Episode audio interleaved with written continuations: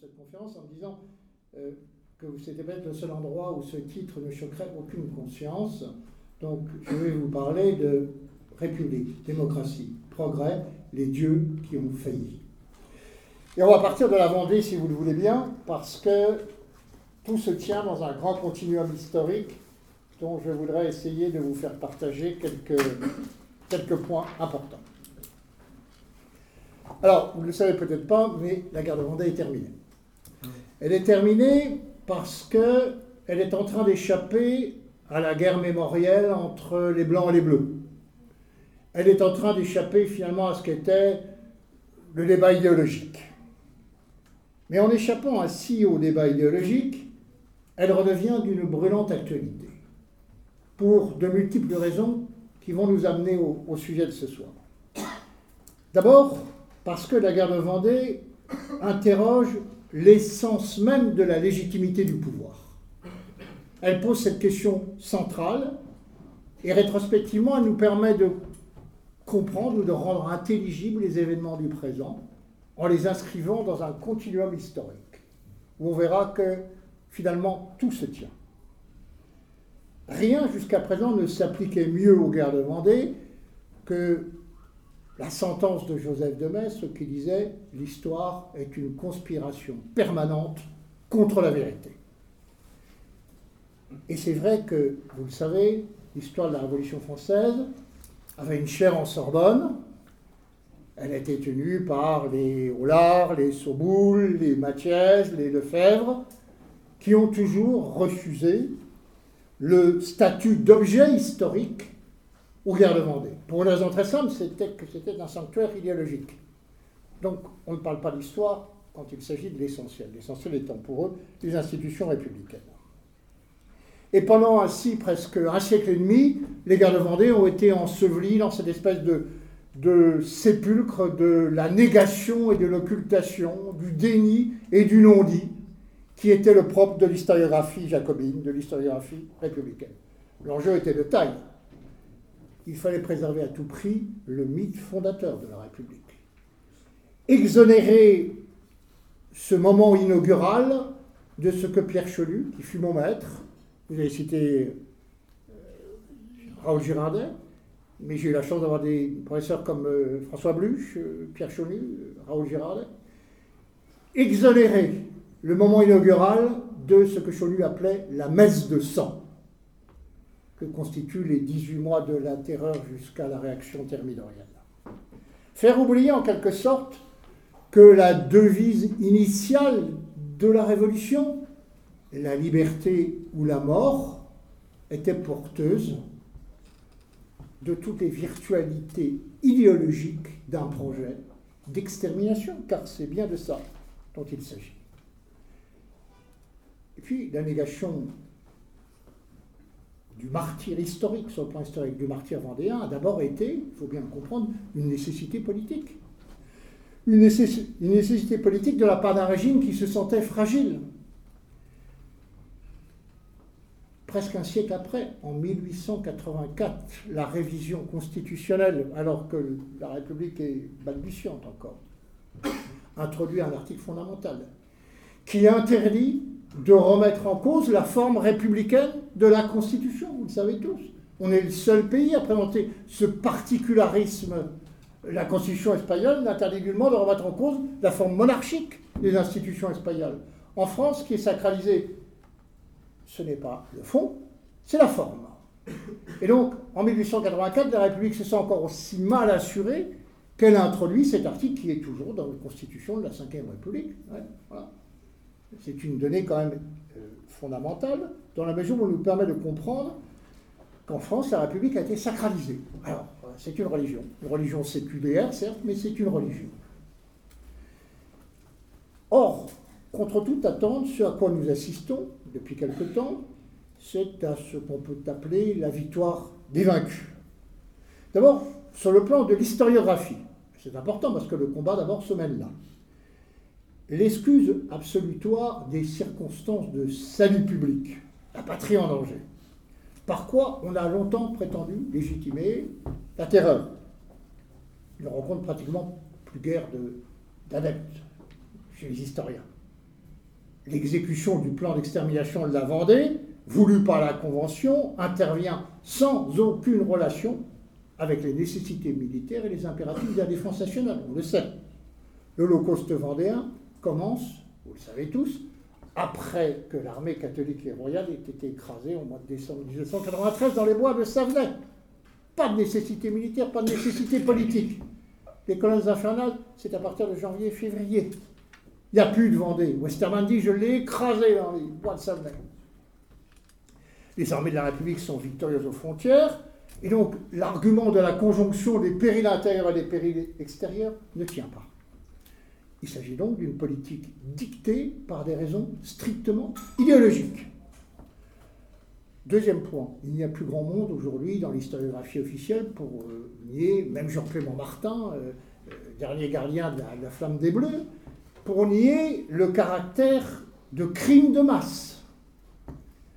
L'estimation la plus sérieuse a été faite par un, historien démographe Jacques Husnet qui au niveau, des études au niveau cantonal qui évaluent entre 150 000 et 180 000 le nombre des victimes de la répression en Vendée. Pour faire image, euh, je reprendrai la comparaison qui est celle de Cholu, qu'il effectue maître de l'histoire euh, euh, statistique, avec Brodel, dans le sillage de Brodel, et qu'il effectue dans son livre La France, paru en 82. Et il dit que la répression de la seule Vendée écoutez bien ça, a, écouté, a occasionné un volume de pertes humaines supérieur à toutes les révoltes et tous les troubles sociaux de l'Ancien Régime, en l'espace de deux ans. Supérieur à tous les troubles, jacqueries, émeutes, émotions populaires sous l'Ancien Régime. L'histoire jacobine a dû en rabattre parce que l'histoire savante commençait à exhumer par des monographies des situations, des chiffres, des éléments. Et on est passé d'un, ce qu'on peut appeler un négationnisme partial, il s'agissait d'exonérer la République de ce crime, à un négationnisme partiel. Elle ne nie plus les massacres, elle en conteste juste l'intention génocidaire. Juste, on verra ce qu'il faut en penser à lire euh, ces historiens, il n'y aurait eu là que l'œuvre regrettable d'une soldatesque indisciplinée, avinée, exempte de toute planification étatique des tueries, des crimes de guerre, tout au plus. Or, la réalité du génocide n'est plus aujourd'hui contestable sur le plan juridique. Et vous allez comprendre pourquoi je parle de la Vendée pour en arriver à la situation politique contemporaine. Elle est plus contestable pour toutes sortes de raisons. Écartons d'abord l'objection qui consiste à dire que vous employez un néologisme moderne, contemporain, génocide, pour qualifier une situation tout à fait euh, différente. C'est un concept qui est né au XXe siècle et là on parle d'événements qui ont lieu en 1793 jusqu'en 1796, enfin disons 95, la paix de la Jaunais intervenant comme une césure dans l'histoire des guerres de Vendée. Or, lorsqu'il invente le terme de génocide, le juriste polonais euh, Raphaël Lemkin dit bien les choses. Il déclare d'avoir forgé ce néologisme que pour désigner une vieille pratique dans sa forme moderne. Manière de dire que si les temps anciens ont ignoré le mot, ils n'ont pas ignoré la chose. Et génocide existe avant qu'on en invente le mot.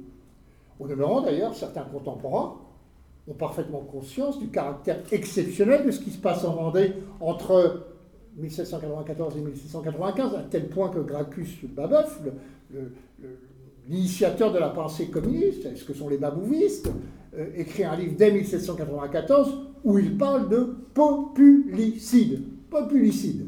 Le mot génocide, donc, n'est pas inventé, mais la réalité qu'il a sous les yeux, c'est pas un contre-révolutionnaire, Gracchus Babeuf, est celle-là. Autre grand républicain qui, lui, ne fait pas d'histoire, mais de la poésie et de la littérature, mais il a quand même des intuitions fulgurantes, c'est Victor Hugo. Victor Hugo qui, dans son Ode à la Vendée, écrit ce vers En ces temps, la France eut des victimes, mais la Vendée eut des martyrs. On voit bien la différence sémantique entre les deux termes, et on voit bien la singularité de ce qui s'est passé historiquement en Vendée, reconnu par le chantre, le grand poète de la République. L'année dernière, il est paru un livre non seulement intéressant, mais qui me paraît être un tournant dans justement l'historiographie des guerres de Vendée. Et ce n'est pas l'œuvre d'un historien, c'est l'œuvre d'un juriste, d'un diplomate qui s'appelle Jacques Villemain. Ce livre, euh, Vendée 93-84, se présente comme une étude juridique. Elle est, à mon avis, décisive, et c'est pour ça que je dis que la guerre de Vendée est terminée, parce qu'il n'y a plus de débat. Il s'est déplacé, Villemain, et j'ai eu l'occasion d'en parler avec lui, parce que son livre m'avait passionné, du terrain de lui, et nous l'avons reçu dans le cadre de la chaîne Histoire. Effectivement, j'en suis le directeur depuis 10 ans. La chaîne Histoire est une filiale du groupe TF1, comme vous le savez. Et je vous incite vivement à la regarder si vous êtes abonné, car il s'y passe beaucoup de choses, notamment, je vous signale le 27 avril, un débat euh, sur la publication d'une sélection des œuvres de Charles Maurras, préfacée par mon chroniqueur, Jean-Christophe Bisson, directeur adjoint du Figaro Magazine, chez Robert Laffont dans la collection, collection bouquins, publication qui a déjà fait beaucoup parler puisqu'il y a eu le débat aussi sur la réédition des pamphlets de, Céline. Il y aura en plateau rien que des républicains, Olivier Dard, euh, euh, Michel de Gégère et Jean-Christophe Gilson. Euh, voilà, et ça se passe sur TF1 et sur la chaîne Histoire. Eh bien, le livre de Villemain, ceci d'intéressant, c'est qu'il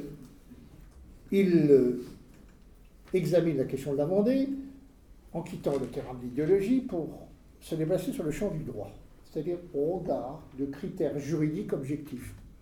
Alors que les critères des historiens sont pour le moins subjectifs, parfois imprégnés de considérations partisanes. Pas du tout. C'est le prisme choisi par Avinement, et il est décisif. Examinons la question du point de vue du droit. C'est une analyse profondément novatrice. Personne n'avait songé à faire ça jusqu'à présent. Elle consiste à confronter ce qui a été historiquement établi des ordres donnés par la Convention et de leur exécution avec ce qui a été pénalement condamné par les tribunaux internationaux ad hoc depuis 1945. Vous voyez la démarche La démarche, c'est de voir confronter ce qu'on sait, ce que l'histoire nous a appris des massacres Vendée, à la jurisprudence établie par les tribunaux pénaux internationaux depuis qu'ils existent, c'est-à-dire depuis Nuremberg. Et là, la conclusion ne souffre aucune discussion, ni bavure, ni dérapage. La politique d'extermination conduite en Vendée correspond en tout point à la définition du génocide qu'en donnait la Convention de l'ONU de 1948, définition confirmée par la jurisprudence des tribunaux internationaux, notamment du tribunal pénal international, créé par le statut de Rome en 1998 pour juger des cas du Rwanda et de l'ex-Yougoslavie. L'Holocauste de la Vendée remplit toutes les conditions qui le rendent éligible dans la catégorie du crime des crimes. À commencer par la première d'entre elles, à savoir que les Vendéens, qui constituent un groupe stable et permanent à l'époque, ont été visés par un plan d'extermination concerté au sommet, non seulement pour ce qu'ils faisaient ou étaient soupçonnés de faire, mais bien pour ce qu'ils étaient, c'est-à-dire des paysans, fidèles à la religion de leur père, attachés à leur bon prêtre, c'est-à-dire aux prêtres réfractaires, qui avaient refusé la constitution civile du clergé de 91. Toute la littérature révolutionnaire s'emploie d'ailleurs à animaliser les insurgés, procédé dont abuseront tous les régimes totalitaires par la suite pour ôter la qualité euh, d'humain, d'humanité, en privant de leur humanité ceux qu'on veut exterminer. C'est un procédé qu'on retrouve dans tous les génocides.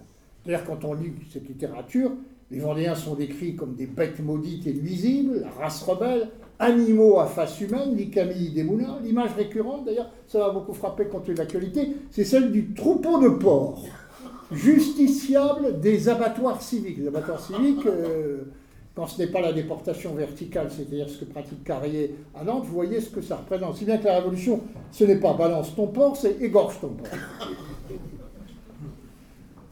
Au regard du droit pénal international, la cause est donc désormais entendue.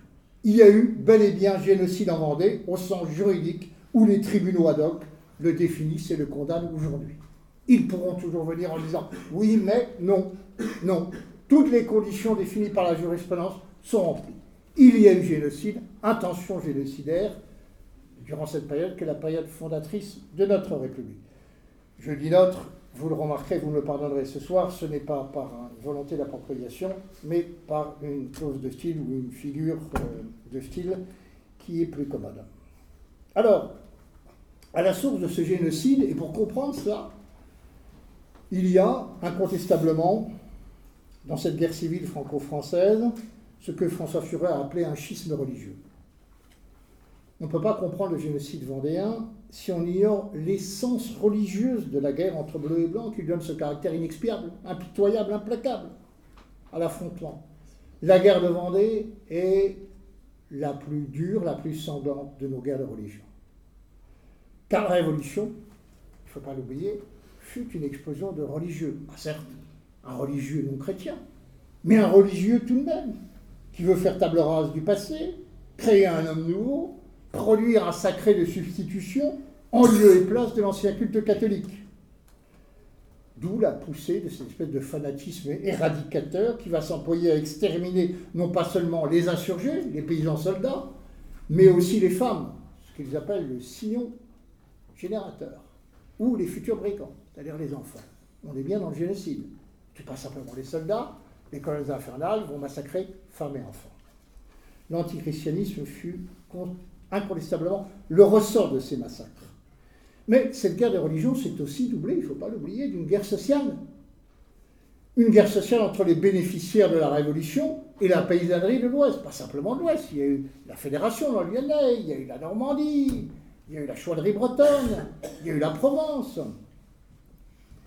De tels conflits ont eu lieu à l'étranger, mais nulle part ailleurs en Europe le passage d'une société d'ordre, ce qu'était la France sous l'Ancien Régime, à une société de classe, ce qu'elle va devenir au XIXe siècle, n'a donné lieu à un tel bain de sang.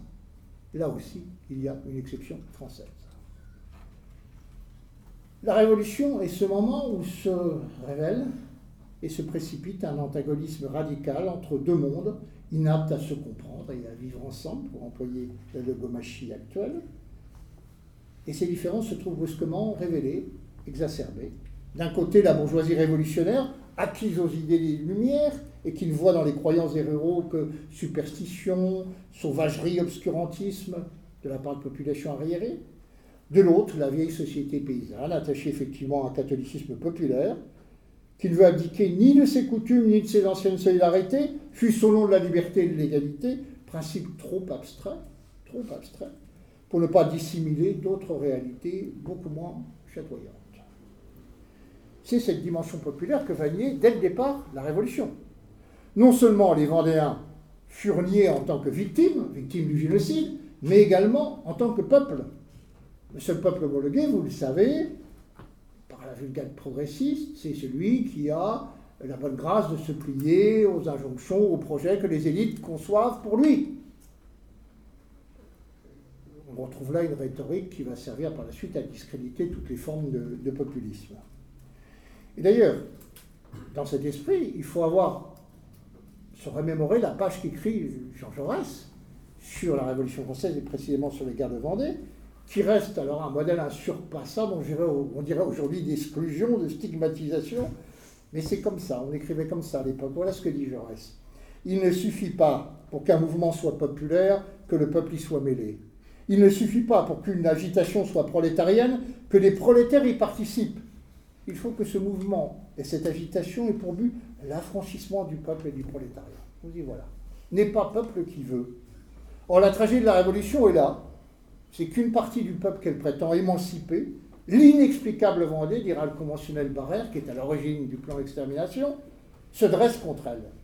Et pour justifier l'extermination des Vendéens, le nouveau pouvoir n'a d'autre ressource que de les nier leur identité sociale, de les répudier en tant que peuple. Et c'est bien là, par ce biais, que nous touchons la question fondamentale de la légitimité. Parce que qu'est-ce que c'est que la Convention? La Convention, c'est un régime insurrectionnel né de la journée du 10 août 1792. Un coup d'État contre la Constitution de 1791. Un régime qui s'appuie sur une assemblée élue en septembre 1792 avec un mode de scrutin qui était un scrutin d'abord indirect, on ne disait pas directement les conventionnels, il y avait deux degrés. Le corps électoral On sont exclus les non-contribuables, les paysans en fait, les domestiques, les femmes, bref, les deux tiers de la population. Le corps électoral est de 7 millions d'électeurs admis à voter en septembre 92. Sur ces 7 millions d'électeurs, 700 000 iront voter. 10% d'un corps électoral déjà extrêmement restreint. 10%. Et quand on regarde les chiffres d'à peu près, on voit par exemple que dans la commune insurrectionnelle de Paris le 10 août 92, il y a deux ouvriers et artisans sur 288 commissaires. Deux.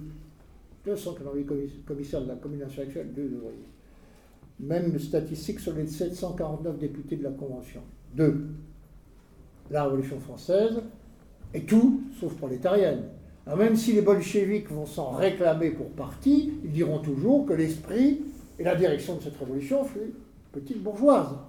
Ils ne sont pas dus pour moi, même si c'est pour eux une référence. Et on le sait, on verra pourquoi. D'ailleurs, Marx, n'est jamais trompé, il a toujours désigné la bourgeoisie comme la classe révolutionnaire par excellence. Il le dit à de multiples reprises. Donc, la conclusion très simple que l'on peut tirer de ça, et indiscutable, et là encore, nous sommes dans la leçon inaugurale de la Révolution et donc de la République, c'est que la Révolution française a été créée et imposée par le despotisme d'une minorité, d'une infime minorité. 10% d'un corps électoral déjà extrêmement restreint. Elle ne cherchera plus par la suite qu'à maintenir le despotisme de cette minorité légale. Les lois révolutionnaires n'ont donc jamais exprimé la volonté générale, mais la volonté d'une minorité, d'une infime minorité du pays. D'ailleurs, quand on regarde la manière dont les choses ont commencé, là aussi il y a un continuum, tout est parfaitement cohérent, ils ont très mal commencé. Les États généraux, la première chose qu'ils font, c'est de répudier les cahiers de doléances. Ah, on coupe le, lien avec, euh, avec le peuple. On va se transformer en Assemblée nationale, en Assemblée constituante. Et la première décision, quelle est-elle C'est de récuser l'idée du mandat impératif. Le rejet du mandat impératif, c'est très simple, vous savez ce qu'est le mandat impératif, c'est la disposition par laquelle le mandataire, en l'occurrence l'électeur, peut exiger du mandant, autrement dit de l'élu, l'engagement sur un certain nombre de points précis. Il n'y a pas de mandat impératif dans la démocratie française. la décision est prise dès l'origine. 89. Le mandat impératif écarté, l'élu se voit exonéré d'entrée de la moindre obligation vis-à-vis du corps électoral, dont la souveraineté est limitée au jour du vote. Après le jour du vote, c'est fini, il n'existe plus.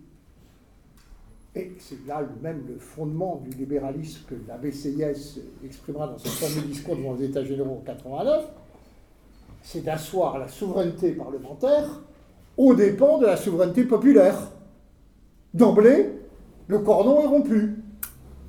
Et je veux dire, il n'y a pas, euh, il a pas débat sur ce point.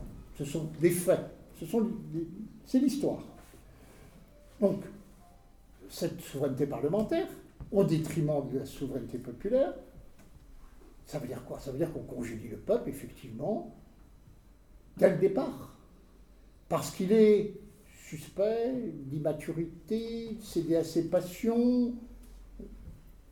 On le met à l'écart. Notre démocratie représentative aura dès lors pour objet, depuis ce moment-là, depuis cette césure-là, que de protéger le peuple, tantôt contre son immaturité, tantôt contre sa prétention à exercer la souveraineté. Jacques Julliard parle à ce propos de démocratie substitutive. Moi, je dis qu'il s'agit de la démocratie des démolâtres qui n'a rien à voir avec la démocratie des démophiles, et c'est assez facile à trouver, à trouver, à prouver, pardon. Toute l'histoire de la République s'inscrit finalement contre la démocratie.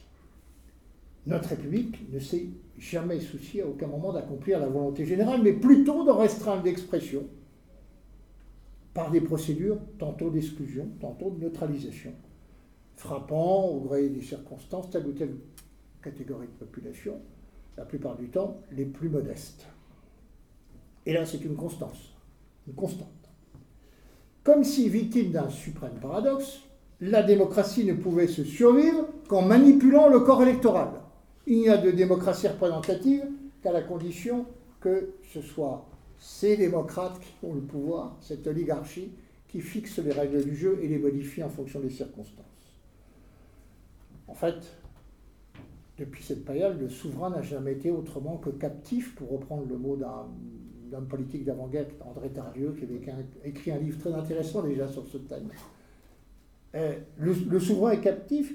La République n'a jamais été autre chose qu'un Kratos sans Demos, un pouvoir sans le peuple, à tous les stades de l'histoire. La Constitution de l'an 3 en 95, à l'origine du directoire, impose quoi? Le suffrage censitaire, qui va prévaloir pratiquement pendant tout le 19e siècle. Ce qui revient à exclure les ouvriers, les artisans, les paysans de l'expression de la volonté générale. Autrement dit, ce que l'historien Jacques Chevalier appelait les classes laborieuses, considérées par le pouvoir comme des classes dangereuses. À tout cela s'est ajouté longtemps l'exclusion des femmes, jusqu'en 1944, alors que toutes les monarchies européennes leur avaient déjà octroyé le droit de vote. Nous étions le dernier régime à ne pas l'avoir fait. Seule la République s'y refusait au prétexte, vous le savez, que les femmes étaient supposées être aliénées, dominées par le cléricalisme, et sujettes donc euh, à des influences qui auraient nuit aux intérêts de la République, le Parti radical ayant été le dernier bastion du machisme parlementaire jusqu'à euh, l'Assemblée d'Alger, où finalement, euh, finalement quoi? Finalement, on, en parlera tout à l'heure, on a décidé effectivement d'attribuer le droit de vote aux femmes, mais c'était en fait l'arbre qui cachait la forêt. Euh, paradoxe qu'on a fini par oublier, mais par vous, seuls les ultra-royalistes, dont la restauration, se, la restauration se fait les avocats du suffrage universel, par les républicains. Par les républicains. Et puisqu'on parle des femmes, je voudrais introduire une incise d'actualité. On parle seulement des femmes aujourd'hui et du féminisme. On parle aussi des valeurs républicaines. Je voudrais rappeler des choses qui sont peut-être un petit peu euh, oubliées, mais qui permettent de commencer un inventaire des valeurs républicaines pour bien savoir de quoi on parle, et notamment sur la question des femmes. Personne aujourd'hui ne veut plus s'en souvenir, mais la Révolution française, elle s'est faite contre les femmes. La République, c'est la revanche virile des hommes sur le monde des femmes, identifié à l'Ancien Régime et rejeté, entre autres choses, parce que saturé de libertinage.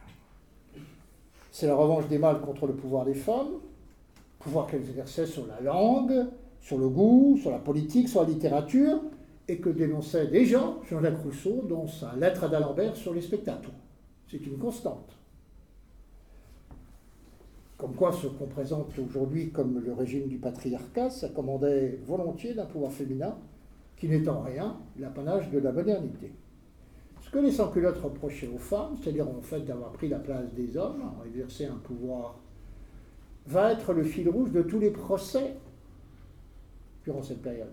Celui de Marie-Antoinette, celui de Charles Corday, celui de Madame Roland, celui d'Olympe de Gouges, c'est les mêmes griefs qui sont faits aux femmes. Pour la Convention, qui cherche à imposer un nouveau modèle politique, placé sous le signe de la vertu, la femme, c'est, je cite, le dérèglement des mœurs et partant des régimes politiques. À tel point que l'un des premiers décrets adoptés par les conventionnels proposé par le citoyen Amar a été de faire fermer les sociétés et les clubs de femmes. Qui se souvient de ça? Le premier acte de la Convention, un des premiers actes de la Convention, c'est celui-là. Et avec des motivations que j'ose à peine rapporter ici, la constitution des femmes est mortelle pour les affaires publiques, la femme, c'est l'erreur et le désordre. Voilà ce que dit la Convention qui fonde notre République. Il n'y avait donc plus, rien de plus urgent pour les commerciaux que de rendre euh, les femmes à leur foyer. Alors, je voudrais, j'en voudrais participer à ce à quoi nous assistons depuis quelques mois, cette espèce de délaton national. Mais enfin, moi, je ne miserai pas un liard aujourd'hui, ni même un euro, sur la pérennité de l'historiographie républicaine, lorsque Madame Caroline de Haas et autres féministes se mêleront de la revisiter. Car la prochaine secousse à venir, elle est là. Et s'en sera, alors, voyez-moi, fini de la République des Jules, et notamment le premier d'entre eux, peut-être le moins mauvais, mais enfin quand même, je veux parler de le plus doué en tout cas, de Jules Michelet. Michelet, quand on lit son histoire de la l'abolition française, qui parle de la Vendée, heureusement qu'elles n'ont pas ouvert Michelet, elles vont peut-être le découvrir. Michelet parle de l'ennemi de la République. Qui est-ce? Qui fomente l'œuvre des ténèbres? Les femmes. Les femmes alliées au parti prêtre. Alors, je ne résiste pas au plaisir de vous lire une de ces pages de Michelet, qui vous permettra de mesurer la gravité du cas et peut-être à l'issue de mon intervention d'appeler un numéro vert pour signaler ce cas de maltraitance littéraire. Je cite Michelet. La femme, qu'est-ce encore? Le lit, l'influence toute puissance des habitudes conjugales, la force invisible des soupirs et des pleurs sur l'oreiller. Ainsi, dans chaque famille, dans chaque maison, la contre-révolution avait un prédicateur ardent, zélé, infatigable, nullement suspect, sincère, naïvement passionné, qui pleurait, souffrait, ne lisait pas une parole qui ne fût ou ne parut un éclat du cœur brisé. Force immense, vraiment invincible. À mesure que la révolution provoquée par les résistances était obligée de frapper un coup, elle en recevait un autre. La réaction des pleurs, le soupir, le sanglot, le cri de la femme, plus perçant que le poignard. Peu à peu, ce malheur immense commença à se révéler, ce cruel divorce. La femme devenait l'obstacle et la contradiction du progrès révolutionnaire que demandait le mari. Michelin. Alors, à ceux qui penseraient que ces événements sont bien lointains, euh, je voudrais rappeler, puisque nous faisons toujours cet inventaire des valeurs républicaines, et qu'il m'a été donné de consacrer deux gros ouvrages à l'histoire des mœurs sous l'occupation, qui s'appelle 40-45 années érotiques, qui m'a occupé quatre ans de recherche, mais en fait c'est une histoire de la fin du, patriarcat. 44, hein. euh, grand moment de restauration républicaine, n'a rien à envier à 1793. Cette restauration républicaine, elle s'accompagne d'une contre-révolution masculine destinée à renationaliser symboliquement le corps des femmes, le corps des femmes qui ont fauté par la tonte ou le marquage du corps. Symboliquement, la République, la nation réaffirme sa propriété du corps féminin, c'est-à-dire en fait le rétablissement du contrôle social des hommes, père, frère, mari, sur la sexualité des femmes. Coupable au regard de l'histoire, les estimations les plus sérieuses parlent de 50 000 tontes, d'avoir euh, finalement appliqué avec 30 ans d'avance le slogan du MLF Mon corps m'appartient. Alors certes, elles en ont fait profiter avec une grande libéralité l'armée d'occupation, mais enfin, c'est exactement, c'est exactement en fait ce que nous proposent les Lumières. Et ça, c'est un sujet beaucoup plus sérieux sur lequel il faudra toute une conférence. C'est que depuis que l'homme est propriétaire de sa vie et de son corps, eh bien, on a assisté à une désacralisation, une destitution de cette vie et de ce corps, d'où les génocides, d'où l'avortement, d'où l'euthanasie.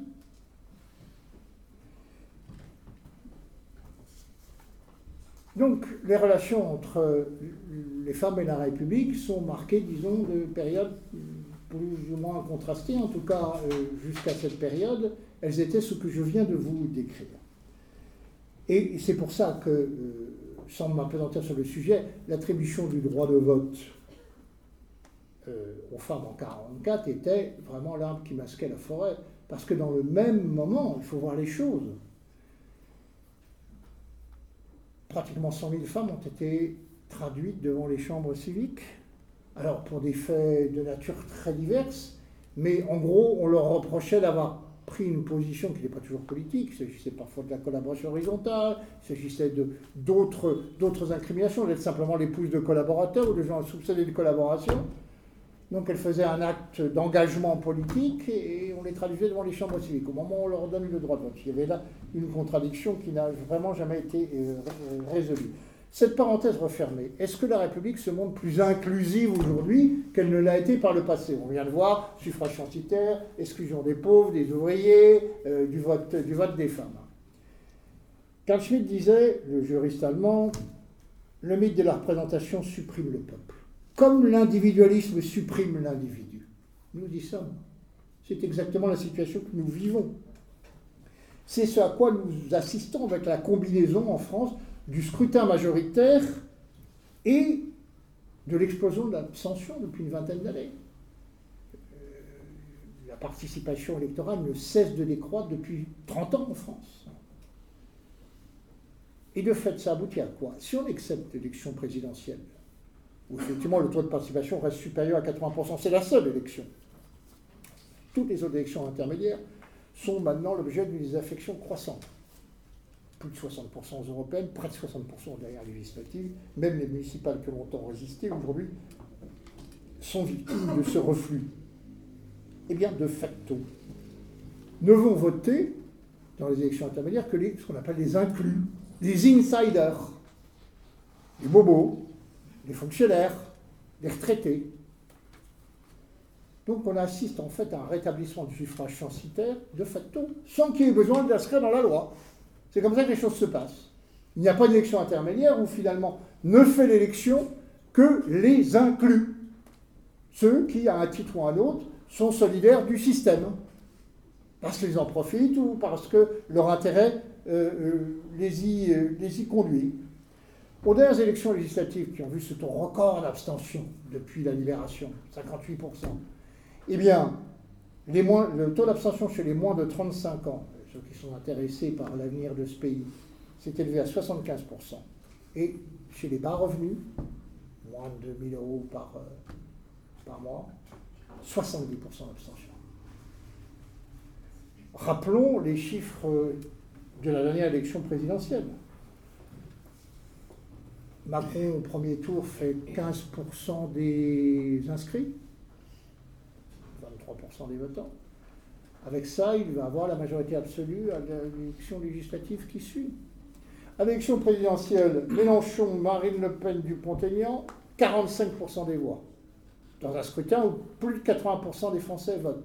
45% à la présidentielle. Aux législatives, les trois additionnés, 27 députés, soit 4% de la représentation nationale. 45% des voix à la présidentielle, 4% de la représentation nationale. Notre démocratie ne consacre plus la loi du nombre, elle consacre la loi du petit nombre. Notre démocratie n'est plus qu'un décor, une démocratie potemkine, un rituel dont use la classe dirigeante pour asseoir son pouvoir et lui donner une apparence légale. Notre démocratie consacre l'avènement de ce que le politologue Georges Burdeau appelait la démocratie gouvernée, c'est-à-dire un régime fondé sur la délégation de la souveraineté à une petite minorité. Les minorités sont toujours petites, à une assemblée qui n'a de représentatif que le nom. Et par opposition à ce que pourrait être la démocratie gouvernante, c'est-à-dire une démocratie qui associerait le peuple à la décision politique par le référendum ou par d'autres moyens. Cette dénaturation de la démocratie correspond tout à fait à la définition qu'en donnait Paul Valéry avant-guerre, l'art d'empêcher les gens de se mêler de ce qui les regarde. N'importe quel autre mode de scrutin, mesdames et messieurs, y compris le scrutin ou désignation, plus, plus exact, y compris le tirage au sort, c'est-à-dire le retour aux origines de la démocratie athénienne, permettrait de redonner au peuple le sentiment qu'il participe, ou est pour le moins associé au gouvernement de la cité. Ce qui n'est pas le cas aujourd'hui. On comprend que l'usage abusif qui est désormais fait du mot démocratie recouvre très exactement le contraire de ce qu'il dénonce. Il s'agit d'une antiphrase qui désigne la privatisation des instruments de gouvernement par une minorité résolue à imposer sa loi au plus grand nombre et à exclure le peuple du processus de décision. Ils ont si bien assimilé Tocqueville que pour eux l'expression de la volonté populaire ne peut être qu'une fâcheuse dictature de la majorité aux dépens des minorités. Vous savez ce que recouvre aujourd'hui la réalité sociologique des dites minorités. C'est la raison pour laquelle la classe dirigeante n'obéit qu'à un impératif, un impératif sacré, organiser le suffrage universel, on y revient, la manipulation du corps électoral, pour se protéger de la tyrannie majoritaire. Napoléon disait à Fouché supprimez tous les journaux, mais en tête du décret qui les supprimera, mettez six pages de considération libérale sur les principes. C'est ça la post-démocratie.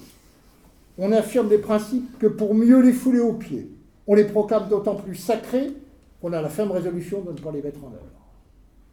L'antique principe élaboré au temps de la cité grecque, qui voulait que la politique soit déterminée par l'accord de la majorité, est aujourd'hui foulé aux pieds. La majorité n'est plus une réalité arithmétique, c'est un concept politique qui résulte de l'application truquée et tronquée du scrutin majoritaire, du principe majoritaire. Le poète anglais Coleridge disait que le vote, c'est trop beau, est une suspension provisoire de l'incrédulité. C'est vrai. Part de naïveté dans l'acte de voter. Alors, quand on vote, il y a une suspension provisoire, on dit peut-être que ça va servir à quelque chose. Et il ajoutait, voter d'une certaine manière, c'est croire au miracle. Or, il se trouve qu'il y a de moins en moins de Français pour voter, autrement dit, de moins en moins de Français pour croire à ce miracle. La raréfaction des électeurs, se conjuguant avec l'intérêt qu'ont les élites dirigeantes à ce que le peuple reste chez lui le jour du vote, il risque de mal voter, a fait que le slogan de mai 68, élection piège à con, est aujourd'hui la chose du monde la mieux partagée. Mais pour des raisons diverses, par la France d'en haut et la France d'en bas. La France d'en bas parce qu'elle sait que ça ne sert à rien, la France d'en haut parce qu'elle ne veut pas que s'exprime la souveraineté nationale à travers un vote qui risquerait de mettre en cause ses prérogatives, ses privilèges et la politique qu'elle entend conduire. Alors, mesdames et messieurs, dire que la République n'a pas accouché de la démocratie, mais qu'elle l'a détournée et empêchée d'éclore ne relève nullement de la polémique, mais d'un constat euh, que nous impose l'histoire. Alors la question qui vient naturellement à l'esprit euh, ce stade, c'est qu'est-ce que la République aujourd'hui? On a vu ce qu'elle a été, euh, qu'est-ce qu'elle est devenue? Alors, depuis la vague terroriste, il est d'usage commun dans les médias et dans les discours publics d'exalter pardon, ce qu'on appelle, j'en parlais à l'instant, les valeurs républicaines. Il est d'usage commun de présenter les dites valeurs républicaines comme l'antidote, l'antithèse et l'antidote absolu au fanatisme des terroristes islamistes comme si les promoteurs du rasoir national en 1793, comme si les organisateurs de la terreur révolutionnaire avaient obéi à des motivations radicalement différentes de celles des sectateurs de Daesh et autres adeptes de la décollation. Euh, comme si l'implacable machine du terrorisme d'État qui s'est mis en place en 1793 n'avait pas servi de matrice et de modèle à toutes les entreprises totalitaires des siècles suivants. Lénine citait Robespierre à, chacun de ses discours. Comme s'il avait fallu attendre l'été 2016 en France pour voir des prêtres égorgés devant leurs hôtels. Et il a fallu là que le sectarisme le dispute à l'ignorance à un niveau rarement atteint pour que celui qui nous a tenu lieu, le président de la République pendant cinq ans, dans un mélange de bassesse et de médiocrité, il faut le dire, inédit, j'ai nommé François Hollande, et puis se croire autorisé à dire, après l'égorgement du père Hamel, attaquer une église, tuer un prêtre, c'est profaner la République. Dans ce cas, M. Hollande, la République, durant les trois premières années de son existence, n'a cessé de s'autoprofaner en expulsant, déportant, guillotinant des prêtres par milliers pour tenter d'asseoir son emprise sur les esprits car tel était bien l'enjeu. Créer une religion séculière, une religion d'État qui réponde aux besoins de croire, qui n'est pas une étape dans l'histoire de la conscience humaine, mais un élément structurant de cette conscience. En deux siècles, on a eu droit à peu près à tout. Le culte de l'être suprême, la théophilanthropie, Auguste Comte qui voulait ériger une statue de l'humanité derrière le maître-autel de euh, Notre-Dame, Victor Hugo, adepte, comme vous le savez, de l'occultisme qui faisait tourner l'État pour convoquer les esprits, chacun illustrant à sa manière et avec persévérance le mot fabuleux de Chesterton, quand on cesse de croire à Dieu, ce n'est pas pour croire à rien, c'est pour croire à n'importe quoi. En deux siècles, la République n'a pas su créer l'appareil symbolique capable de prendre en charge ce besoin d'absolu qui existe à des degrés divers dans chaque individu. L'homme est un animal religieux. En deux siècles, la République n'a pas su créer ce sacré républicain. On en a eu encore récemment la démonstration avec les obsèques de Johnny Hallyday. Aussi déchristianisée que soit la France, l'Église conserve le monopole de la mort. Voilà. Au seuil de la mort, c'est elle qui crée encore du sens. C'est la dernière instance pourvoyeuse de sens, avec qu'il lui reste de liturgie, de, de, décor. Euh, il n'y a que ça pour faire sens. Et si la modernité est une vaste entreprise de destruction et d'annulation du sens, ce qui reste de l'Église s'inscrit en faux contre ça. Et c'est là où on voit ressurgir non pas ce que Todd appelle le catholicisme zombie, mais les racines chrétiennes de la France, même si ça représente culturellement aujourd'hui quelque chose de très confus et de très diffus, cela existe toujours. Et la République n'a rien à proposer. Il n'y a pas de sacré républicain. L'instance pourvoyeuse de sens reste l'Église, même si, effectivement, la pratique religieuse s'est effondrée dans le pays. Alors, il est de bon ton dans certains milieux de pratiquer un syncrétisme prudent, en s'abritant d'ailleurs, vous le savez, la célèbre phrase, phrase de l'historien Marc Bloch, dans L'étrange défaite, phrase dans laquelle il dit en substance que ne comprend rien à l'histoire de la France celui qui n'a pas vibré au sacre de Reims et à la fête de la Fédération. Eh bien, moi, je vais vous faire une confidence ce soir, parce que nous sommes entre nous. Sans doute, je ne me sens pas français, selon les critères de Marc Bloch, car je n'ai pour ma part jamais vibré à la fête de la Fédération. Je partage sur ce point ce qu'a ressenti l'évêque d'Autun, Charles-Maurice de Talleyrand de Périgord, requis pour célébrer la fête de la Fédération le 14 juillet 1790, et qui, se retournant vers l'abbé Louis, il montait ensemble vers l'hôtel, lui a glissé Par pitié, ne me faites pas rire. Que recouvre aujourd'hui le mot République Le mot République est devenu, dans la langue politico-médiatique, un mot abîme. Un mot qui permet d'ensevelir d'autres mots, la France par exemple, jusqu'à en évacuer la mention. On parle de République pour ne pas avoir parlé de nation, on dit ceci, nationalité et citoyenneté. La République est née d'un mouvement d'affirmation nationale, elle est réduite aujourd'hui à quelques principes universels ce que euh, le philosophe allemand Jürgen Habermas appelle le patriotisme constitutionnel, c'est-à-dire un patriotisme sans patrie, purgé de toute référence à l'histoire, à son patrimoine, à notre patrimoine historique, à tout exemple de toute dimension culturelle, de toute référence culturelle. Cette république, leur république, n'est qu'une pure universalité humaine. Sa valeur suprême, c'est l'ouverture, par opposition à la nation qui contrarierait l'ouverture à l'autre. La République, c'est une absence ouverte à la présence de l'autre, de tout autre. Au fond, pour ces républicains-là, la France n'est plus qu'un espace administratif et juridique, se définissant simplement par les droits de l'homme, et prioritairement les droits de l'homme migrant. Alors effectivement, si l'identité collective se réduit à des valeurs universelles, on ne voit pas pourquoi on demanderait aux enfants d'immigrer, aux immigrés, d'adopter la culture nationale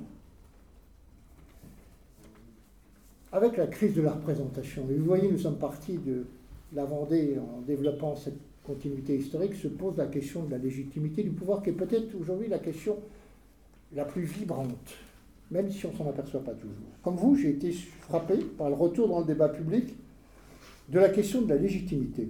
Elle avait disparu du débat depuis 58, depuis la naissance de la Ve République et le retour de De Gaulle. C'est d'ailleurs Mélenchon qui l'a posé au moment de l'élection de Macron bon robespierriste. Les guerres civiles commencent toujours quand se pose la question de la légitimité. En 93, on l'a vu, c'est de l'incapacité de la Convention à imposer une nouvelle légitimité à tous qu'est née l'insurrection vendéenne, populaire et paysanne, et pas simplement la Vendée, on le disait tout à l'heure. Et là, nous touchons vraiment le cœur, l'essence même de la politique, sur les problématiques évidemment qui vous intéressent, parce qu'elle est au cœur de votre tradition. Elles sont au cœur de votre tradition. La distinction du pouvoir et de sa légitimité est un trait essentiel de la pensée occidentale, quelle que soit la forme de régime ou des régimes qui se sont succédés. On a toujours distingué la potestas de l'autoritas. Pas de potestas sans une autoritas. Pas de pouvoir sans une autorité qui le légitime le transcende et en limite l'exercice. L'octor, ce n'est pas simplement ce qui grandit, c'est ce qui civilise l'usage de la puissance publique, autrement dit du pouvoir, de la force politique. La violence d'État, s'il n'y a pas une autorité, elle ne peut pas être reçue et perçue comme légitime par les citoyens. Sous la monarchie, vous le savez, c'était la cérémonie du sacre qui avait pour fonction de conférer l'octoritas à la potestas. Autrement dit, de faire accéder le pouvoir à une certaine forme de transcendance, de verticalité, dirait Emmanuel Macron. Le premier rituel de ce que les contemporains appelaient le, beau mystère se déroulait le soir de la vigile du sacre. C'était le rituel de la levée du roi normand, par euh, lequel les pères de France faisaient accéder euh, à, cette, transcendance le futur roi, qui abandonnait sa personnalité, se dépouillait de son individualité pour prendre la personnalité royale. La levée du roi normand il abandonnait alors ce qu'on appelait l'état mondain pour devenir le serviteur du bien commun. C'était le service du bien commun, on disait à l'époque le commun pour fi, qui était source de légitimité, qui légitimait la force et la puissance royale. Autrement dit, pour qu'il y ait obéissance du sujet ou de la personne gouvernée, il faut qu'il y ait cette notion d'autorité, de transcendance, de légitimité supérieure qui fait qu'on admet d'obéir aux ordres du pouvoir ou de l'État.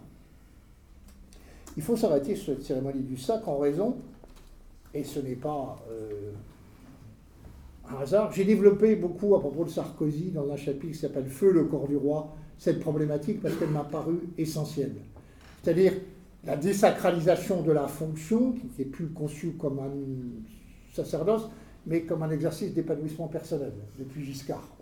On était président de la République pour, euh, en évacuant toute idée d'ascèse, d'abnégation, de service. Or, cette problématique, un livre vient de paraître sur le cours du roi de Stanis Pérez qui est très intéressant, même si les conclusions sont discutables. Aujourd'hui, elle devient une problématique politique essentielle dans notre histoire contemporaine.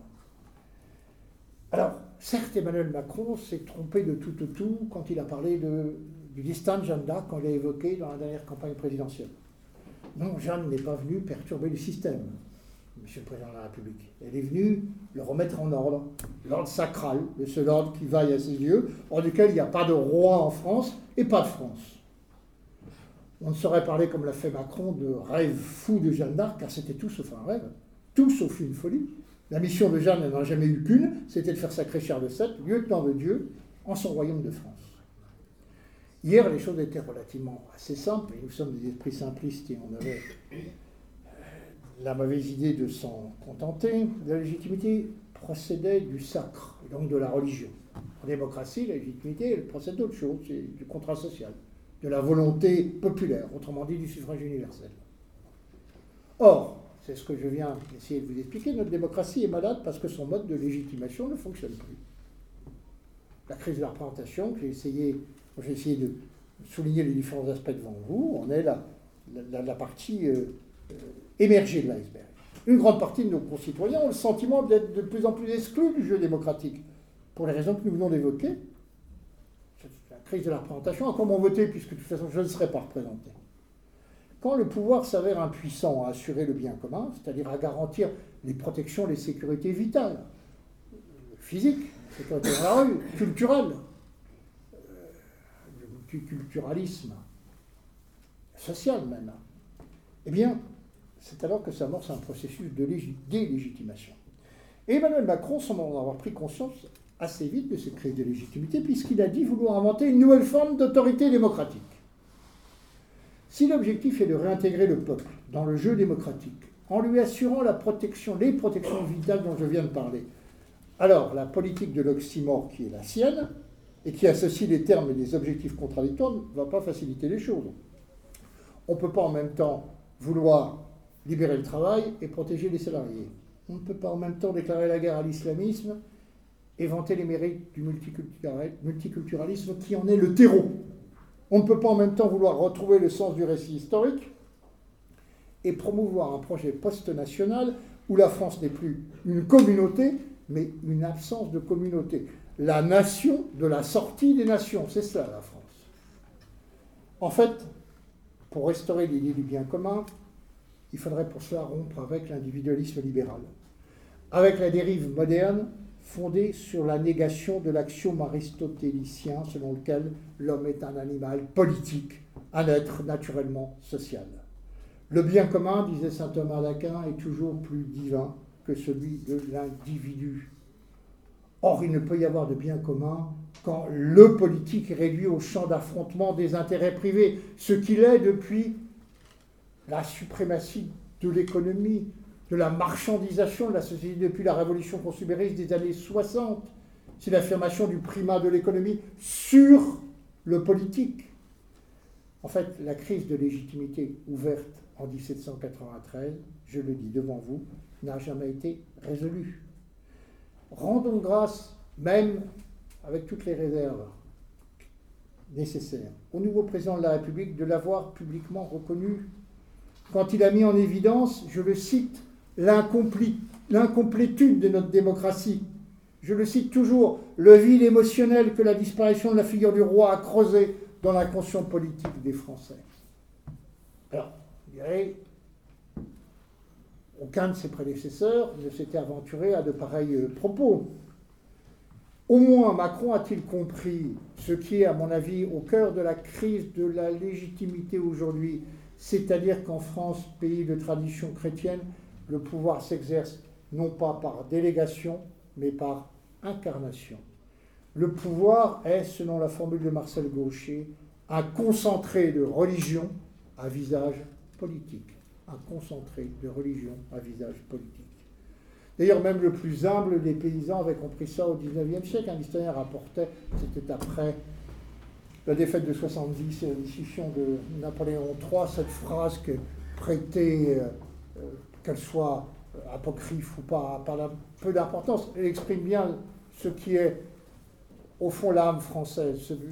L'historien faisait dire aux paysans la phrase suivante Moi, la République, j'ai rien contre, à condition que ce soit Napoléon qui soit roi. La force de Macron est de l'avoir compris, jusqu'à en faire in vivo la démonstration que la République ne peut se survivre qu'en cherchant à reproduire la monarchie, c'est-à-dire un pouvoir incarné, c'est-à-dire un pouvoir épiphane, et en lui reconnaissant au bout du compte une sorte de supériorité ontologique et existentielle, ce que je n'ai jamais pu obtenir de Nicolas Sarkozy, c'est-à-dire rentrer dans cette espèce, c'est ça le pouvoir, c'est le basileus, c'est le sacerdoce de gravité, de verticalité, d'intériorité qui symbolise la transcendance, l'autoritas, en tout cas qui l'illustre. Ne parlons pas de Hollande, on est descendu encore deux étages en l'espace de cinq ans. Mais le problème fondamental est là, en fait, depuis Mitterrand, je vais dire depuis De Gaulle, mais depuis Mitterrand, parce que Mitterrand, réminiscence de sa jeunesse, avait le souci d'incarner le pouvoir. Alors à sa manière, peut-être pas la nôtre, mais euh, on ne peut pas lui dénier. L'avance de Macron est d'avoir compris que seule la personnification du pouvoir, appuyée sur le consentement populaire, permet de combler le déficit de légitimité à la tête de l'État.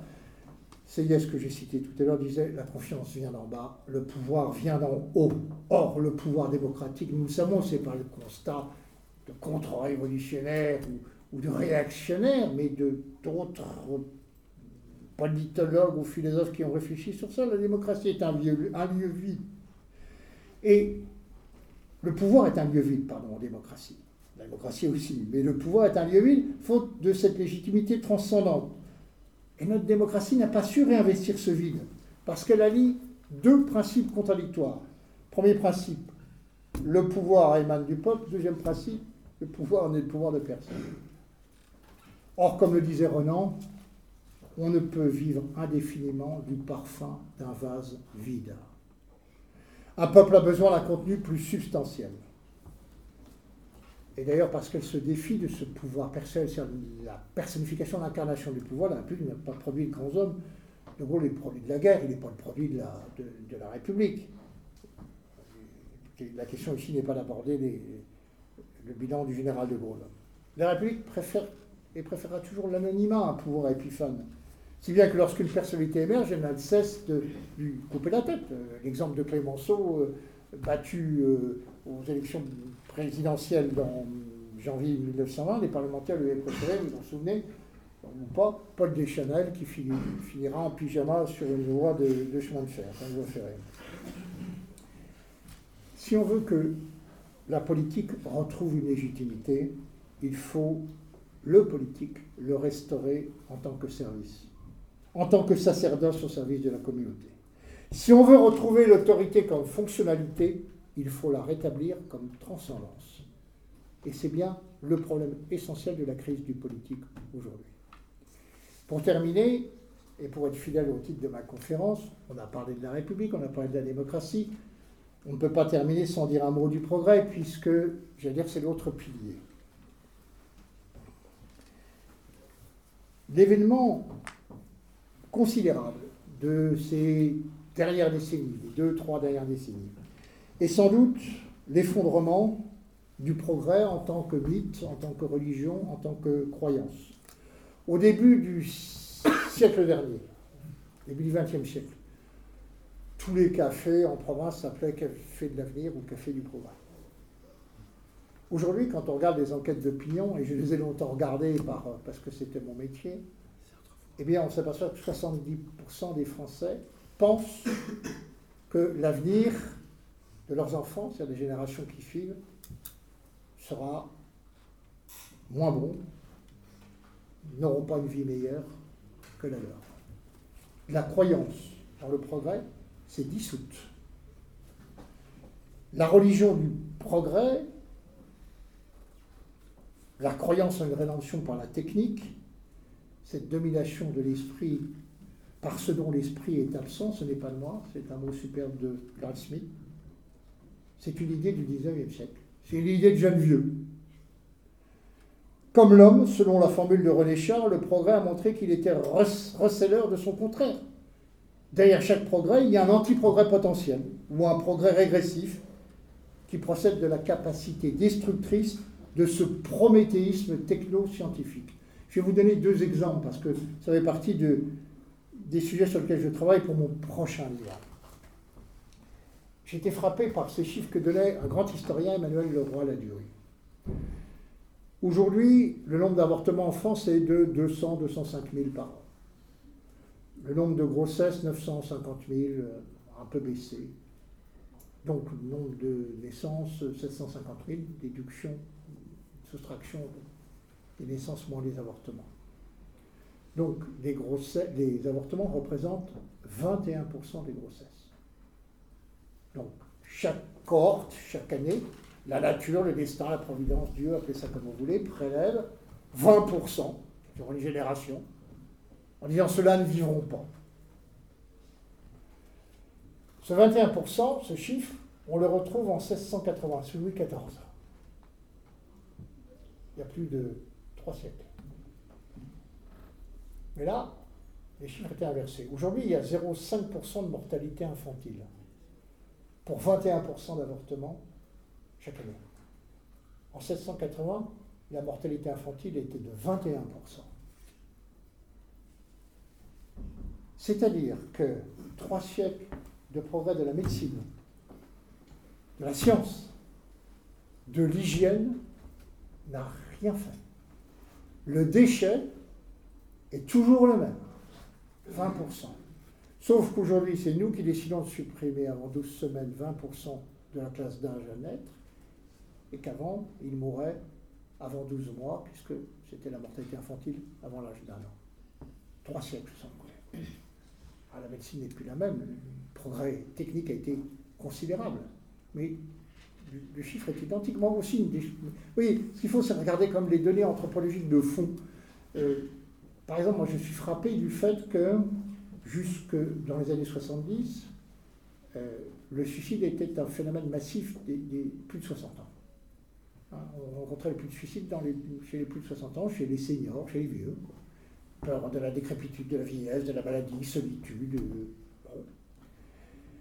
Depuis les années 80, après nous ayons absorbé le, choc de 68, c'est ce choc culturel, cette rupture anthropologique, ce basculement d'humanité, il faut appeler ça comme ça. Hein. On est passé d'une économie fondée sur l'épargne, la prévoyance, la frugalité, à une économie fondée sur la dépense, la production de besoins. Eh bien, les classes d'âge qui suicident le plus, ça d'abord été les 30-40 ans, puis les 25 ans. Voilà, les conséquences directes de, 68. Alors, il s'est passé des tas de choses. Éclatement de la cellule familiale, de ce qu'on appelait la famille-providence, qui remplissait un rôle beaucoup plus considérable sur la base de la gratuité, de l'échange, du don, que l'État-providence, c'était la structure de soutien. 75, c'est la date du divorce par consentement mutuel, anomie familiale, dispersion et désagrégation des communautés naturelles, solitude de l'individu face aux épreuves de la vie. Euh, c'est vrai que dans les pays latins, le familialisme, ça existait. Les, anciens aidaient les jeunes qui se mettaient en ménage, et inversement, on n'abandonnait jamais un vieux dans un hospice, où c'était rare. Vous le savez, c'était la tradition à la fois les chrétienne, fondée sur la gratuité, sur l'entraide générationnelle. Tout ça a disparu. Et quand on regarde ces données anthropologiques, sans parler, on en parlera tout à l'heure, d'autres conséquences induites par euh, euh, le basculement de société que nous avons vécu à partir des années 60-70, eh bien, le progrès technoscientifique n'a pas les conséquences quand on regarde les réalités qu'on lui prête. Et il y a eu de plus en plus de Français, et même dans le monde, de gens pour s'en apercevoir. La théodicée moderne du progrès obéit à une logique sacrificielle. Il n'y a pas dans l'histoire aucune religion, aucun Moloch qui exigeait autant de sacrifices permanents. La liste des morts pour le progrès est interminable. Pensons aux millions de vies gâchées au XIXe siècle avec la révolution industrielle, le travail des enfants, des femmes, dans des conditions absolument épouvantables. Au nom du progrès, demain sera meilleur, les lendemains chantent. On connaît le prix qu'il a fallu payer pour la révolution agricole dans les années 50. 8 millions d'emplois détruits.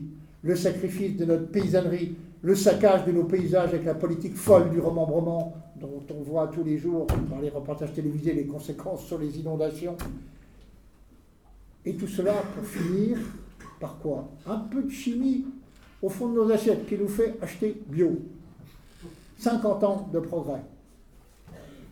Il faut bien le dire, c'est leur grande responsabilité initiée par la jeunesse agricole chrétienne et nos évêques qui furent à la pointe de cette formidable révolution au nom du progrès, avec la motorisation, les tracteurs, le remembrement, les emplois, l'emploi des engrais chimiques, etc. On perçoit déjà le passif de la révolution numérique, abandon de l'écriture au profit de l'image numérique, du logos au bénéfice du mythos, de la culture au profit de l'image, destruction de la langue, de la culture. Aujourd'hui, il est patent, même si tout le monde ne l'exprime pas de cette manière, que le progrès a échoué. Il a échoué sur sa promesse fondatrice qui était celle du bonheur. Le grand progrès du XXe siècle aura été de nous apprendre à douter du progrès. L'indicateur de cet échec, on le trouve partout dans la société. Il ne faut pas aller le chercher très loin d'ailleurs. Croissance exponentielle de la production, de la consommation et du trafic de la drogue, multipliée par 50 en 40 ans. Le chiffre d'affaires mondial du trafic des stupéfiants n'est dépassé que par le commerce de l'alimentation et celui du pétrole. Il a rien en revanche devant celui des médicaments. Qu'est-ce que ça traduit? J'ai aussi des chiffres parce que j'aime bien aller regarder les réalités. En 1960, 4000 psychanalystes en France, 70 000 curés. Aujourd'hui, 15 000 curés, dont la plupart en maison de retraite, 70 000 psy, psychologues, coachs, tous chargés de l'assistance psychologique, de, comme disent les féministes, de cette charge mentale, puisqu'il n'y a plus d'âme, que sont les problèmes que vivent nos contemporains. La différence, c'est qu'avec l'Église, on donnait ce qu'on voulait, avec le psy, c'est tarifé, c'est très cher, mais remboursé par la sécurité sociale. Donc, ça a un coût pour la collectivité, ces pathologies-là. Explosion de la drogue. Ajoutons à ça, d'ailleurs, puisqu'on est chez les psys, que nous sommes les recommandes du monde de la consommation de psychotropes, d'antidépresseurs et d'anxiolytiques. 65 millions de boîtes vendues, 10% de la population. Tout cela mesure le décalage entre le bonheur promis et le bonheur réel, le coût de l'impératif du bonheur, de l'hédonisme euh, prescrit comme un pinsomme dans notre euh, société qui se veut effectivement euh, délesté de toute préoccupation euh, de sens et de transcendance. Alors pour terminer, mesdames et messieurs, longtemps, j'ai voulu croire, et c'est la raison pour laquelle j'ai pensé qu'avec Nicolas Sarkozy et sa plasticité idéologique, il était possible de remporter des victoires électorales qui consacrent des victoires idéologiques. Or, c'est vrai qu'à partir des années 2000-2005, comme on dit, la parole s'est libérée. C'est vrai qu'on a pu reparler d'identité nationale, on a pu contester cette grande opération d'abolition du passé qui était la repentance, cette criminalisation du passé, où on nous invitait à aller euh, fusiller des cadavres et bombarder des cimetières c'est vrai que j'ai cru que l'action politique au plus haut niveau pouvait permettre de faire avancer les choses, c'est-à-dire en posant les problèmes au niveau où ils doivent être posés, celui de la métapolitique. Je pourrais vous parler des conséquences, par exemple, de l'État-providence sur la déliaison sociale, sur tous les murs porteurs qui ont été détruits à partir du moment où on a dit aux individus allez-y, vous n'avez plus besoin de communauté naturelle, plus de famille, euh, plus de village, plus de voisinage. L'État est là, il y pourvoira divorcez, faites ce que vous voulez, laissez libre cours à vos pulsions, elles sont toutes légitimes. Aujourd'hui, nous en payons le coût au moment où l'État-providence n'a plus les moyens de financer la providence. Le monde n'a pas été choisi au hasard, qu'il annonçait. Car autant les principes de gratuité, d'entraide, de solidarité de la vieille civilisation chrétienne reposaient sur une ressource inépuisable, la charité, l'altruisme, autant l'État-providence est entièrement tributaire, évidemment, du budget de la nation. Et ça, c'est une réserve qui n'est pas inépuisable. Bien longtemps, j'ai cru, effectivement, avec Gramsci, que les victoires idéologiques annonçaient des victoires électorales. Que l'hégémonie culturelle était le préalable de la conquête du pouvoir. Aujourd'hui, je suis enclin à penser que les victoires idéologiques peuvent se passer de victoires électorales. Pour peu qu'elles impulsent un mouvement qui, par des voies détournées, j'allais dire surtout par des voies détournées, provoque de profonds changements dans la société. Ce que je vous ai dit tout à l'heure, avec toutes les réserves, entendez bien, je ne suis nullement macronien, mais le fait qu'il ait posé la, question de la légitimité de l'incarnation du pouvoir dans les termes qui ne peuvent que vous parler à vous, montre bien comment des mouvements profonds sont à l'œuvre dans la société française et qu'on est peut-être en train d'assister à la fin d'un cycle qui aura duré trois siècles, mais nous, nous voulons, alors que nous n'en sommes qu'aux prémices, la temporalité de l'histoire n'est pas la nôtre. La nôtre, c'est celle des vies humaines. Nous voulons voir des résultats tout de suite. Quand on voit qu'il a fallu bah, deux siècles pour que, dans la société française, et même dans la loi française, toutes les conséquences de ce qui s'est passé le 21 janvier 1993 soient développées. Balzac, vous le savez, disait, quand on a coupé la tête du roi, on a coupé la tête à tous les pères de famille. 1793. Il faut quand même attendre deux siècles et la loi de janvier 1970 sous Pompidou pour que notre code civil abolisse la notion de chef de famille au profit de l'autorité parentale partagée. C'est bien la conséquence juridique et politique de ce qui s'est passé le 21 janvier 1793 deux siècles. Alors nous, à l'échelle humaine, on veut toujours résultats. Non, je pense, profondément.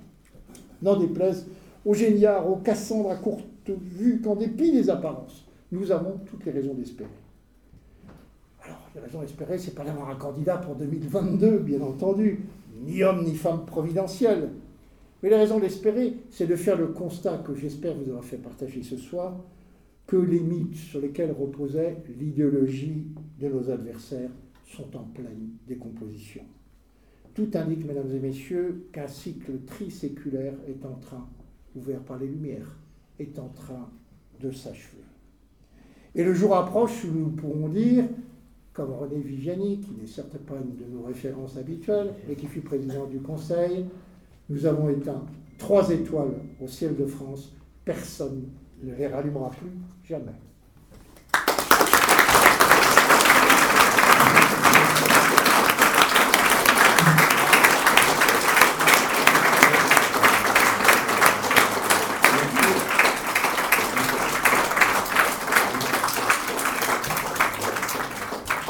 Patrick Buisson, merci beaucoup. Euh, nous espérions pouvoir euh, euh, laisser la parole à la salle un petit peu pour quelques questions. C'est très compliqué, ne serait-ce que pour des raisons techniques, on va dire. nous allons nous contenter donc de, deux questions. Christophe, je te laisse les poser. Alors,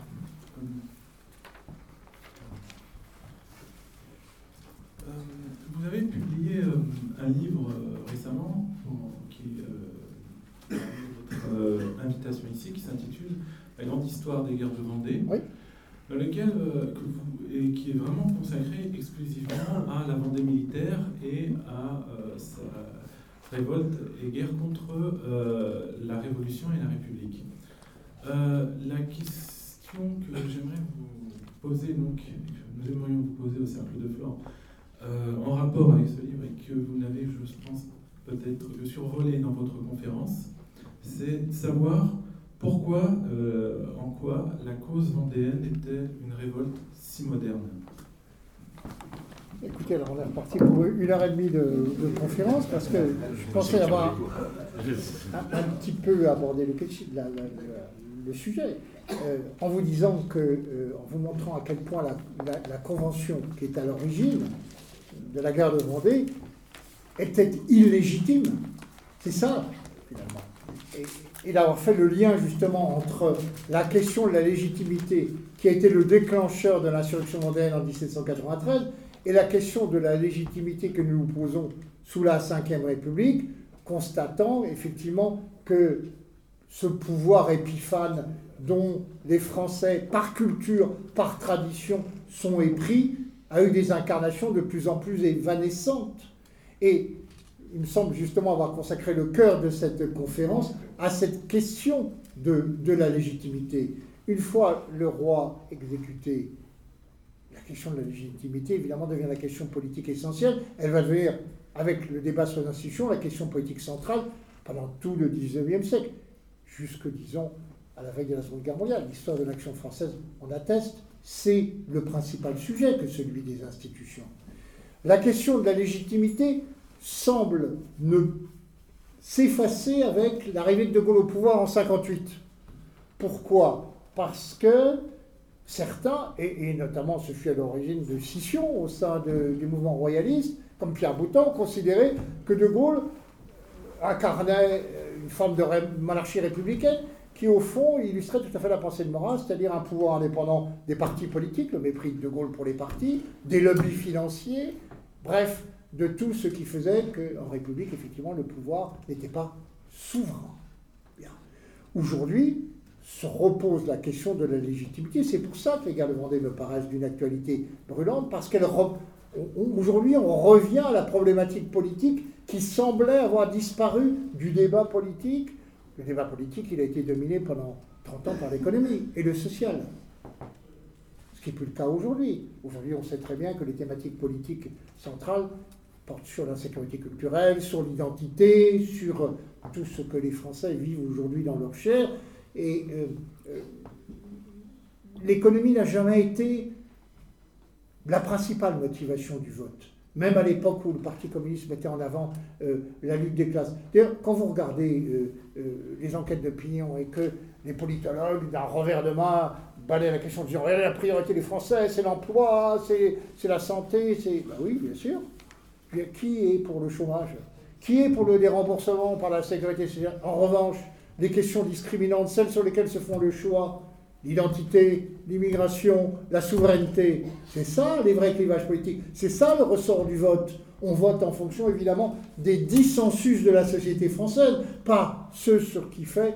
Il n'y a pas un candidat qui, qui, se présente en disant écoutez, mon, but est d'arrêter de stopper la croissance et faire en sorte qu'il y ait 10 millions de chômeurs. Alors non, tout le monde dit quelles sont les priorités. Mais ça, ça fait partie de ce qu'on appelle des biais du questionnement des instituts de sondage. Ce sont des biais classiques d'ailleurs.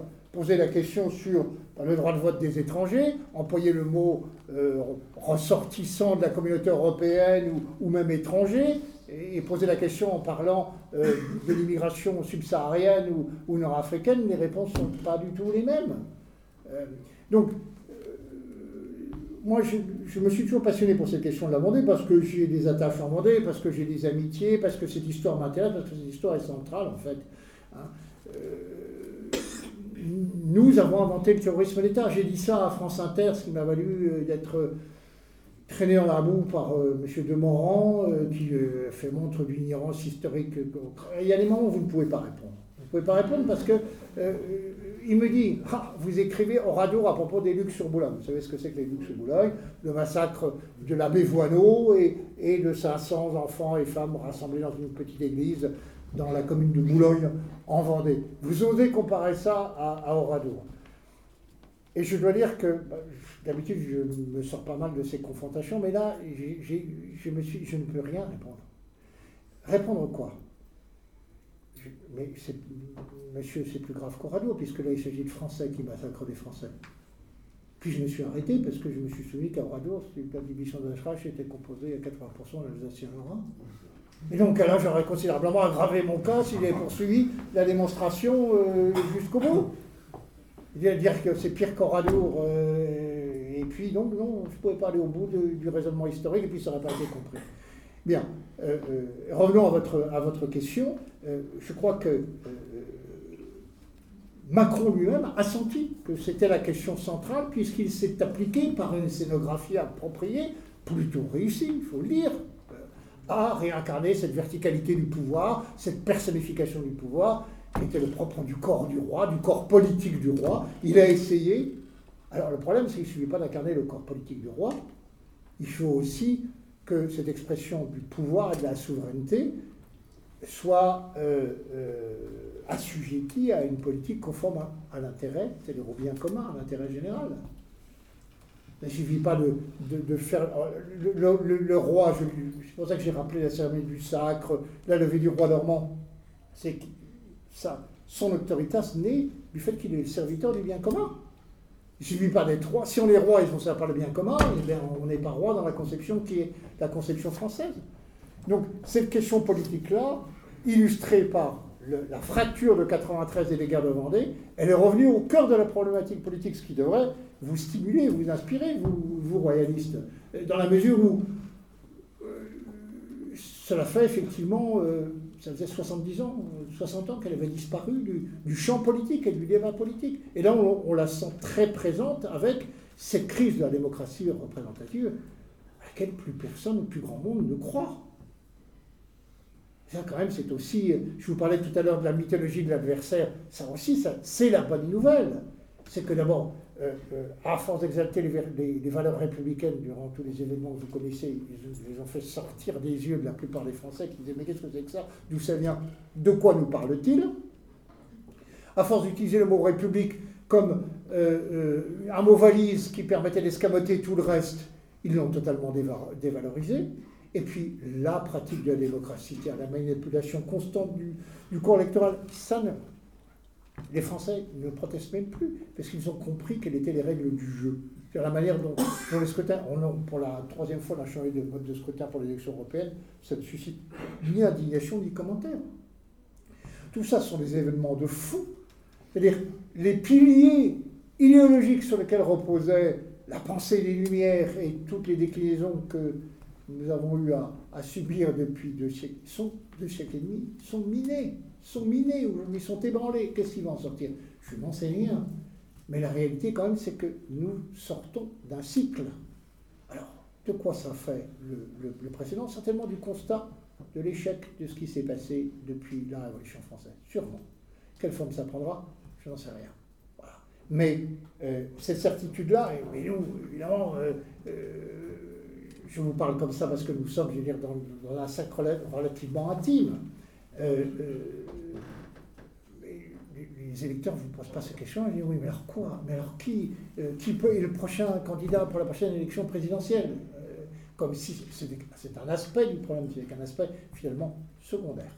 Et en tout cas, ce qui est intéressant de voir, c'est que c'est en dehors des partis qu'est venu, alors encore une fois, Macron, ça n'est pas loin d'être pas d'assez, mais le fait qu'il ne soit pas prisonnier du système partisan, qu'il soit positionné de cette manière-là, lui donne une certaine liberté qu'il n'avait pas ses prédécesseurs. Qu'en fera-t-il? Je nourris guère d'illusions. Mais là aussi, un gain de cette période, c'est la désagrégation du système partisan, des partis politiques. Les républicains de l'UPS, contrairement à apparences n'existent pratiquement plus. Ils n'existent pratiquement plus. Pourquoi? Parce que c'est la conséquence, en fait, c'est un des effets de la modernité. Euh, disait nous sommes entrés dans la société liquide. C'en est fini les affiliations. Alors les affiliations, ça valait pour les communautés naturelles, les grands appareils verticaux, l'Église par exemple, mais aussi le Parti communiste. C'est-à-dire le fait que les gens puissent s'engager sur euh, du long terme et engager leur vie. Aujourd'hui, on s'intéresse à la politique comme on consomme un forfait téléphonique. Euh, ça me donne droit à quoi? Je peux en changer l'année prochaine? Oui, bon, c'est ça la société liquide. Donc la politique aujourd'hui, va se faire par les réseaux sociaux, euh, des mobilisations autour d'un thème, la manif pour tous, autour peut-être d'un candidat ou d'une candidate, je n'en sais rien. Euh, mais pour se dissoudre exactement de la même manière dont les combattants vendéens, d'ailleurs, rentraient chez eux. C'est des intermittents de la guerre, les combattants vendéens. C'était des paysans. Une fois que, d'ailleurs, leur chef, la Roche Jacquelin, Charette, s'employait tout le temps en disant Une fois qu'ils ont fait un choc, ils rentrent chez eux. Bah oui, il y a les labos, il y a la moisson, il faut s'occuper de la ferme, etc. Eh bien, maintenant, il n'y a plus d'affiliation politique. Les partis sont en train de mourir de cela. Les républicains sont criblés de dettes, le Parti socialiste est en train de subclaquer. Tout ça, il faut s'en réjouir quand même. C'est une avancée considérable. Et la politique va se faire effectivement avec des mouvements, c'est-à-dire des, conjonctions de gens qui ont un intérêt commun à un moment donné. Et on l'a vu avec la Manif pour tous, on l'a vu avec Macron. Et ses référents, c'est plus la structure du parti. C'est-à-dire que tout ce qui avait fondé euh, la vie de la République en France est en train de se dissoudre. Donc c'est un grand moment que nous vivons, dont sortira eh bien, euh, des choses qui dépendent non plus de nous, mais de l'histoire, et j'allais dire de la Providence.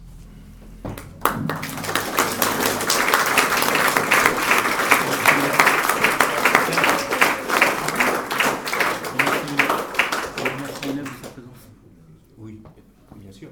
Euh, Patrick Buisson, un, grand merci. Je, demande quand même euh, à toutes les personnes qui sont dans la salle, s'ils ne l'ont pas encore, d'acquérir non seulement le nouveau livre sur les guerres de Vendée, mais aussi La cause du peuple, que j'ai euh, malheureusement sauté une ligne dans mon compte rendu tout à l'heure. Et qui sortira en, livre de poche, qui sortira en livre de poche à la fin avril, le 26 avril. Bah, écoutez, nous, nous l'avons encore sous cette forme-là. Profitez-en. Juste un mot avant que nous, oui, juste un mot avant que euh, nous nous séparions. Euh, si les organisateurs veulent bien avoir l'amabilité de laisser à la sortie des feuilles sur lesquelles vous pourriez me donner vos noms et adresses pour une bonne cause. Je vous explique laquelle. Euh, nous produisons à la chaîne Histoire un certain nombre de films. Il y a des films dont je suis l'auteur. Et le dernier film que nous avons tourné, là, et qui va sortir au mois de juin, qui fera l'objet d'une avant-première, on fait nos avant-premières habituellement au cinéma Gaumont Opéra qui est une grande salle parisienne de 800 places, qui est toujours... Euh, mais compte tenu de l'événement, je suis à la recherche d'un endroit plus important en capacité, peut-être euh, la salle Wagram ou le Palais des Congrès, pour projeter en avant-première mon prochain film qui s'appelle Les Manants du Roi, Vendée, 1793-1796, avec six acteurs prodigieux, dont Delphine de Pardieu dans le rôle de l'Amazone de Charette, et avec, euh, vous le verrez, construction filmique intéressante, puisqu'elle donne beaucoup de dynamique et beaucoup de puissance à ce film. Si vous voulez être invité à l'avant-première, il suffit de laisser votre nom et votre adresse qui seront intégrés dans le fichier de la chaîne d'histoire et vous recevrez une invitation. Ça se déroulera à la mi-juin. Il y aura évidemment beaucoup de projections en Vendée, mais il y aura une grande avant-première à Paris. Voilà.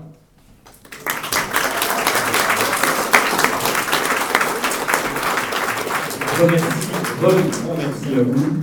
Et euh, donc euh, ceux qui le veulent aussi peuvent euh, donc venir demander à Patrick Buisson.